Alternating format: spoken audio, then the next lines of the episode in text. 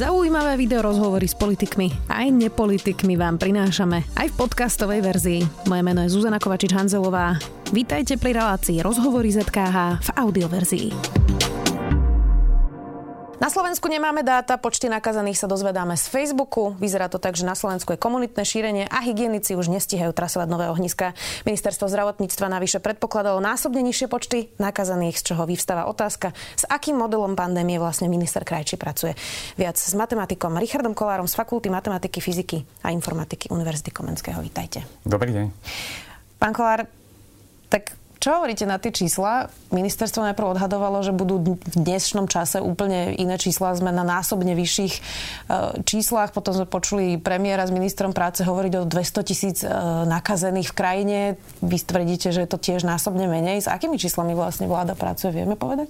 Mm, to je jeden z, ako keby z takých malých problémov, že my nevieme presne, s akými číslami ministerstvo pracuje. Mám pocit, že dokonca aj často odborné analýzy nie sú úplne používané úplne správnym spôsobom. Ale čo je dôležité to, že no, na tom celom je to, že možno nie sú dôležité až tak tie čísla. To je také čudné ako matematik to hovoriť, ale je problém ten, že tá situácia, ktorá momentálne nastáva, zaskočila mnohých, teda vrátanie našej vlády, zrejme vrátanie aj našich odborníkov a momentálne sa snažia tú situáciu riešiť čo najlepšie. Ako keby čo najurgentnejšie. A pochopili, že tá situácia je veľmi vážna a možno aj tým sú motivované niektoré z tých vyjadrení. A prečo ich to prekvapilo, keď sme tu celú prvú vlnu, ktorá keď už odznievala, diskutovali o tom, že príde druhá vlna, že môže byť násobne horšia ako tá prvá a že sa na ňu treba pripraviť. Ako je možné, že to prekvapilo ľudí? No na toto ja nemám odpoveď. Vás to prekvapilo? Nie až tak veľmi, ako boli ľudia, ktorí dokonca upozorňovali už dávno, že to bude oveľa, oveľa horšie ako teraz, že v princípe dokonca, že tretia vlna bude úplne najhoršia. Čiže boli takí ľudia, ktorí to tvrdili dlhodobo. Ja som v princípe optimista, čiže ja som to bral tak, že kým nemáme teda jasné informácie, že to tak bude, tak nemôžeme s tým rátať, že to bude, ale mali by sme sa pripraviť na tú eventualitu. No ale zjavne tie dobré čísla, ktoré sme mali v lete, niektorých ako keby uspokojili. Uh-huh. A možno to bola taká falošná spokojnosť. Vy ste pre denník N povedali, denné rekordy ma ako matematika vôbec nezaujímajú. Ak čísla vyskočia, považujem ich uh, za nebezpečné strašenie. Povedali ste pre denník N teda. Uh, dnes máme opäť denný rekord uh, nad 2000. Prečo to teda nie je podstatné, že aké je to denné číslo? No, to, ja celkom nerozumiem inak tým číslam úplne, lebo uh, ako matematik naozaj nerozumiem tým číslam, lebo nie je jasné, čo presne hovoria. Je veľmi ťažké iba z tej číslice povedať, či ten stav je zlý alebo dobrý číslo 2000 môže znamenať voči včerajšku, aj keď je vyššie, môže znamenať aj zlepšenie situácie, aj zhoršenie situácie, ale nevieme to, kým nevieme presne štruktúru toho čísla. A na aké čísla by sme sa teda mali pozerať? Čo je to mm. podstatné, čo keď niekto nechce byť vystresovaný Hej. a teraz prídu čísla z každej strany, čo je to číslo, ktoré by naozaj malo byť podstatné? Je to počet hospitalizovaných, je to počet ľudí na ventilácii, alebo čo by sme mali sledovať? Teda? No, tých parametrov, ktoré sú dôležité, je niekoľko a oni sú rôzne v rôznej fáze tej epidémie. To znamená, že na začiatku, kým sú čísla veľmi nízke, je dôležité sledovať povedzme 7-dňové priemery počtu tých infikovaných, lebo v tom čase zrejme zachytávame celkom dobre tých ľudí, lebo tie regionálne úrady verejného zdravotníctva dokážu stopovať, trasovať tých ľudí. V tom čase je naozaj dôležitý ten parameter. V momente, keď oni prestanú stíhať trasovať tých ľudí a testovanie už dosahuje ten počet tých pozitívnych testov je už veľmi vysoký, ako máme u nás, cez 10 stabilne, tak v tom momente už ten počet nehovorí presne, nemá v sebe sám o sebe to číslo, tú informáciu. No a v tom momente musíme pozerať na niečo iné. To znamená, že tá situácia sa zhoršuje. A keď sa zhoršuje tá situácia, tak nás zaujíma ako keby ten ďalšia bariéra, ktorú máme. Už to nie sú regionálne úrady verejného zdravotníctva, tie vieme, že nestíhajú. No musíme sa pozrieť ďalej. Čo, má, čo, čo nás ďalej bráni? Čo, čo je naša ďalšia obrana? No a tou ďalšou obranou, bohužiaľ, momentálne sú nemocnice. Uh-huh. To znamená, že musíme dávať pozor na to momentálne, aby tá zdravotná starostlivosť bola dostupná čo najlepšie, čo najväčšiemu počtu ľudí. A to nielen s covidom, ale aj mimo. To znamená, že momentálne mňa najviac zaujímajú sú verejne čísla z nemocnic to znamená počet hospitalizovaných, to a koľko máme napríklad zdravotníkov k dispozícii. Ani nie tak počet voľných lôžok, ale počet zdravotníkov, lebo ten sa ukázal kľúčový v iných krajinách. Uh-huh. Uh, čo sa všetko dá namodelovať? A pýtam sa preto, myslím teraz matematicky, e, pýtam sa preto, že uh, počas prvej vlny sme tu mali matematický model, na ktorom pracovali v podstate najlepšie mozgy na Slovensku, vrátane teda uh, vás a uh, bol pesimistický ten model, hovoril teda naozaj hororové scenáre. Žijeme teraz ten scenár, ktorý ste namodelovali ešte počas prvej vlny? No ja by som trošku bol opatrnejší v tých tvrdeniach, že e, pracovali na ňom najlepšie mozgy. A, Nebolo to a, No, skúsim to vysvetliť iba veľmi krátko. A, tak jednak tá prvá verzia toho modelu, to, to na tom teda naozaj nepracovali najlepšie mozgy. Nie, že by ne, nepracovali ľudia, ktorí mali chuť a pracovať, ale aj rozhodne neboli odborníkmi. Nie, ja hovorím o tej, ktorá už sa potom precizovala a spolupracovali neskôr, na nej vlastne všetci. Neskôr na nej pracovali, ale je zaujímavé, že napríklad mnohí uh, ľudia, ktorí sa venovali venovali epidemiológie matematickej na Slovensku a ktorí boli dokonca súčasťou epidemiologickej komisie vlády, tej predchádzajúcej, tak e, oni neboli vôbec povolaní na to, aby vlastne konzultovali. Bola verejná výzva, aby ľudia sa k tohto zapojili, ale napríklad tie orgány, ktoré sme my mali pripravené na epidémiu, neboli ani zapojené. Tam nebola zvolená ani raz tá komisia, jak ja viem. To znamená, že v tomto sa urobil určite nejaký ako keby nešťastný krok, že vlastne od začiatku to nebolo spracované systematicky tými odborníkmi, ktorí sme vlastne mali. Uh-huh. No a dostali sa k tomu ľudia ako aj nejaký náhodne, nejaký menej náhodne. Ani dnes by som nepovedal, že na tom pracujú ako tí ľudia, ktorí by tomu na Slovensku najviac rozumeli. A prečo nie? Venujú sa iným veciam a mnohí napríklad možno neboli oslovení a cítia sa, že no tak už keď nemajú záujem o nás, tak e, sa k tomu nevyjadríme. No dobre, a teraz tá otázka. Žijeme teda teraz ten pesimistický scenár z prvej vlny, ktorý uh, niektorí kritizovali, že je príliš pesimistický a že straší ľudí. A teraz vidíme počty nakazených, ako to stúpa, počty hospitalizovaných stúpajú, počty ľudí nad 65 rokov, ktorí sú nakazení, stúpajú. Čiže žijeme teraz ten pesimistický scenár? No, je to tak, že tie prvé modely, alebo všeobecne to sú také štandardné modely v epidemiológii, oni rátajú s tým, že vlastne infikovať sa môžu všetci občania. Ako každý, každý je tzv. susceptibilný, to znamená, každý sa môže infikovať. No a, potom vychádzali aj tie čísla také, aké boli, e, aj s nejakým započítaním tých opatrení. A vždy predpovedali iba jednu vlnu. Nerozprávali o tom, aké budú ďalšie. To znamená, že aj tie predpovede hovorili vždy len ako keby o tom jednom, jednom kopčeku, ktorý je pred nami. E, no a ten problém samozrejme bol, že my sme pozorovali až do leta takú súčasnú skutočnosť, že vlastne ľudia, ktorí boli aj infikovaní, neinfikovali treba za členov svojej domácnosti. A to je zvláštne, nie? že ako je možné. S tým tie epidemiologické modely nerátali. Hop, to Pretože nepoznali ten vírus, ako sa správa um, ešte? Nie, Alebo čo nie, je ten nutne, ale to bolo, to bolo ako keby, bola to taká záhada. Ono mm. to ešte dodnes je trošku záhada, možno sa k tomu dostanem, ale uh, Proste išlo to, že to niečo šírenie nebolo také, ako sa očakávalo. To znamená, že naozaj tie predchádzajúce víry ako keby postihovali všetkých, ktorí sa mohli infikovať a u nás to napríklad vyzeralo, že veľká skupina ľudí u nás sa infikovať nemôže. Bohužiaľ, teraz aby som bol ten, že tomu pesimizmu prišiel, napriek tomu, že som optimista, sa ukazuje, že to už nie je celkom pravda. Že naozaj teraz v tejto jesennej fáze zachytávame oveľa viac šírenia povedzme v rodinách. To znamená, že už to neplatí, že infikovaný, že, že veľ, nadpolovičná väčšina infikovaných neinfikuje nikoho. Už to nie je pravda. Momentálne už infikujeme množstvo ľudí, takmer každý. To, každý, kto sa infikuje. No a toto znamená, že sa niečo zmenilo. A čo sa mohlo zmeniť, na to existuje niekoľko hypotéz, takže inak sa zhoršilo to počasie okrem leta, ľudia sa trošku inak správajú, ale je možné, že sme stratili akúsi e, časť tej imunity, ktorú sme mali, ktorá mohla byť povedzme z nejakého iného koronavírusu, nejaká skrížená imunita. Takže mm-hmm. napríklad také matematické modely toto vedia vysvetliť, že toto by sa naozaj dialo. No a prečo je to zlá správa? Je, že v princípe to nie je dobrá vízia do budúcna, lebo je možné, že tie, tie čísla budú naozaj stúpať, až kým sa neinfikujú naozaj všetci, čo sa môžu. No a to číslo môže byť obrovské. Nemusí to byť v jednej vlne, ale môže to byť v niekoľkých tých vlnách postupne. Vy ste napriek tomu pre agentúru SITA, aby sme teraz zase boli trochu pozitívni, povedali, ja osobne očakávam, že správanie ľudí a opatrenia tento trend spomalia a situáciu s veľkým vypetím síl zvládneme pomerne rýchlo. Takže ste optimista? A to, je, to sa týka jednej tej vlny. Terajšie. To znamená, že každé, áno, terajšie vlny. Myslím si, že terajšiu vlnu, že to nebude také strašné. Mobilitné trendy treba už dopredu ukazujú pár, už týždeň, že sa výrazne znížila mobilita. To znamená, že neboli často potrebné ani tie opatrenia. Stačilo, že sa zmenil ten, e, e, ako keby tá komunikácia e, z médií alebo, alebo od vlády a zmenila sa a zrazu ľudia pochopili, že tá situácia je naozaj vážna. Možno ich zaskočili tie vysoké čísla, možno na tie reagujú. A v tom momente ľudia zmenia svoje správanie. Keď veľká skupina občanov zmení svoje správanie, tak to šírenie sa zníži, lebo tí ľudia majú menej kontaktov. Uh-huh. Znamená, že obmedzenie kontaktov naozaj už vidíme, že nastalo a keďže nastalo obmedzenie kontaktov, tak aj to šírenie je pomalšie. Takže z tohto hľadiska som optimista. Ja vás zacitujem um, z vášho Facebooku. Aj vo Veľkej Británii zápasia s podobnými problémami ako u nás. Zjavne tam majú viac špecifických dát, oveľa lepších epidemiologických expertov, ale výsledok nie je principiálne iný ako u nás. Z toho sa teda zdá, že problém nie je v expertíze, ale v tom, že túto krízu len veľmi ťažko dokážu riadiť politici, lebo kombinácia politických záujmov s rozhodovaním o opatreniach nie je ideálna. Dáta zatiaľ nesmelo naznačujú, že krajinám, v ktorých je riadenie krízy do menšej miery predmetom politického boja a propagandy, zvládajú krízu lepšie. Asi je teda nereálne očakávať, že na Slovensku to zvládneme tak dobre, ako by sme chceli. Čiže na vine sú politici? Nenutne na politici, ale tá, tá, to rozhodnutie, že vlastne budú riadiť tú krízu, ako keby to je, ako keby som si ja sadol teraz do prúdového lietadla a ja som teda na stíhačke nikdy neletel ani, ani ako pasažier a teraz zrazu by som ho mal riadiť.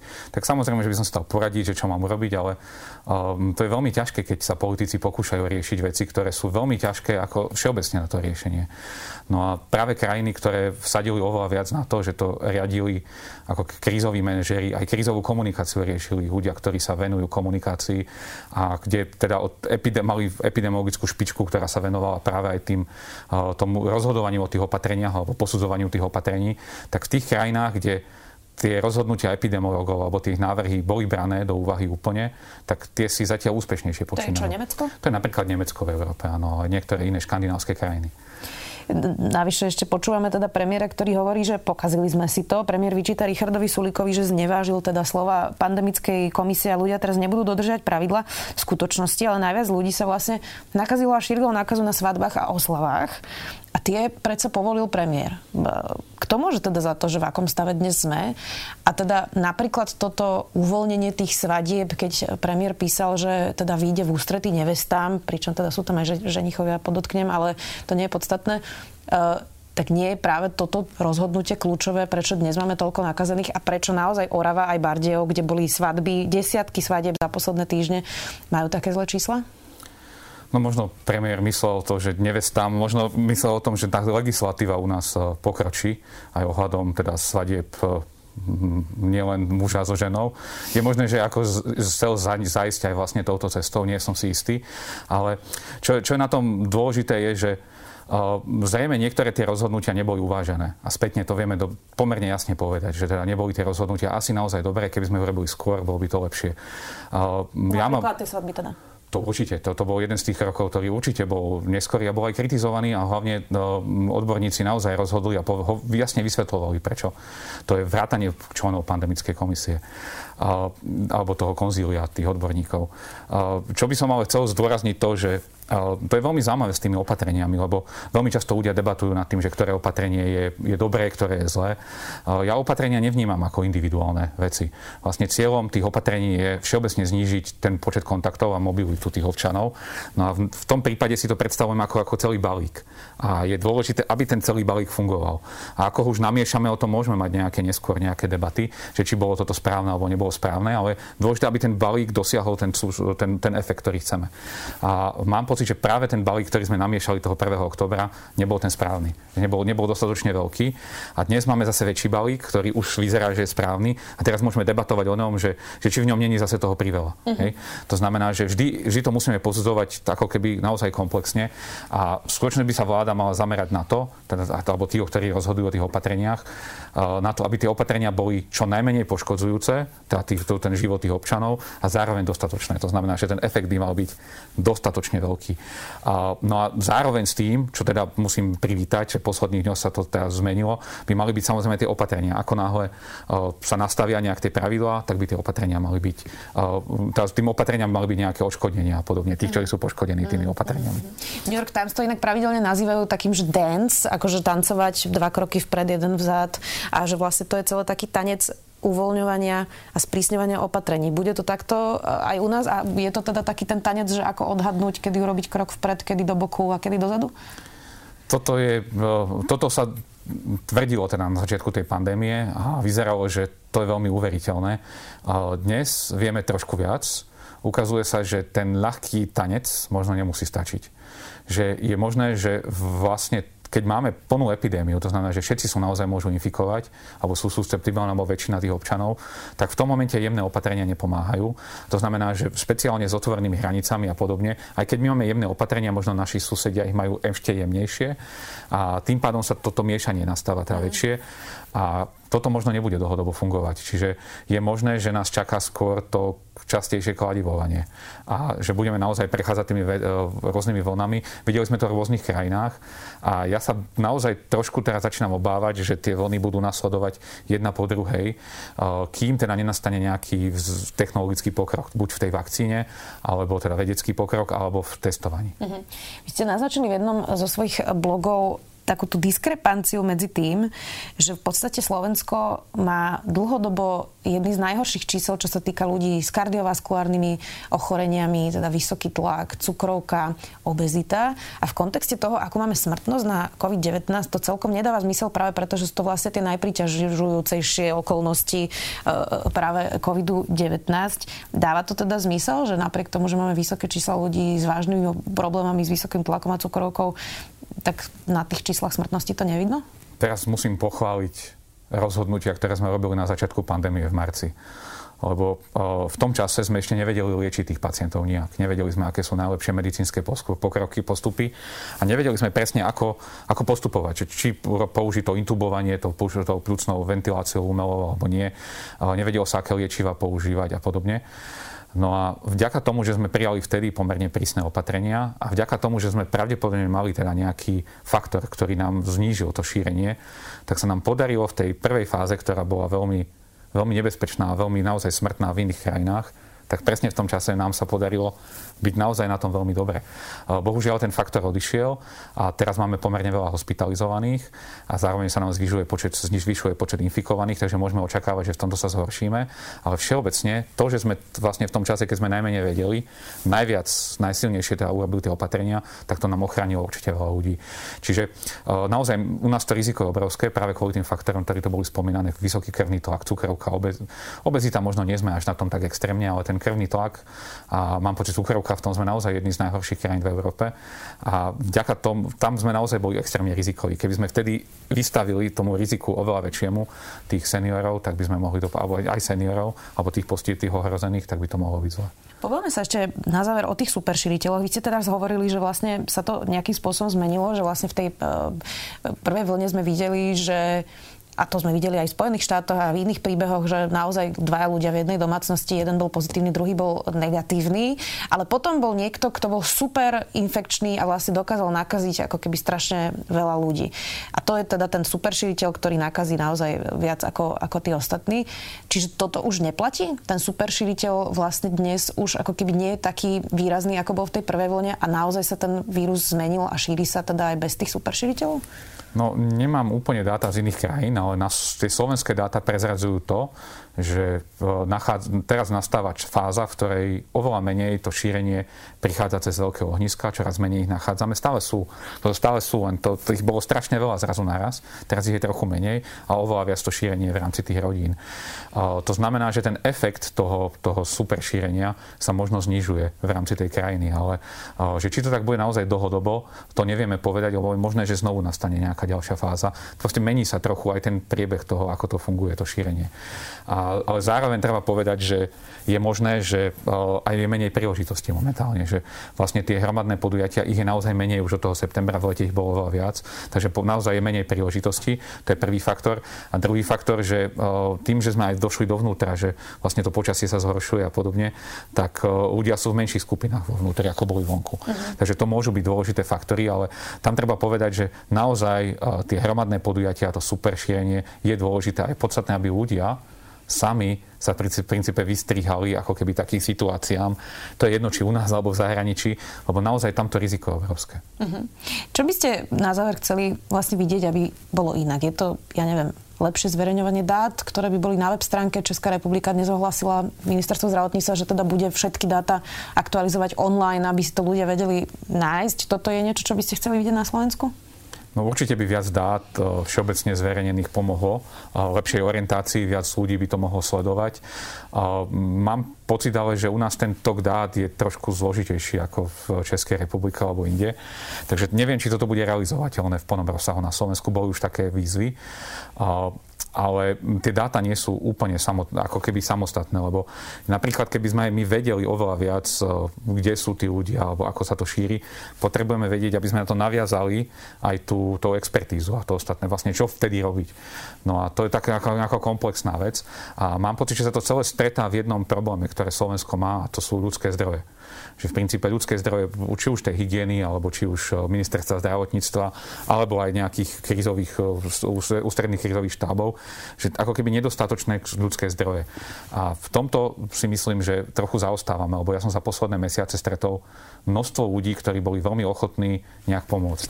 A to hovorím od súkromných laboratórií cez štátne, štátne, e, to štátne úrady a podobne, ktorí neboli oslovení a ktorí ako keby nemohli pomôcť. A keby sme vedeli toto lepšie použiť, tak by asi by sme boli zvládali tie veci lepšie.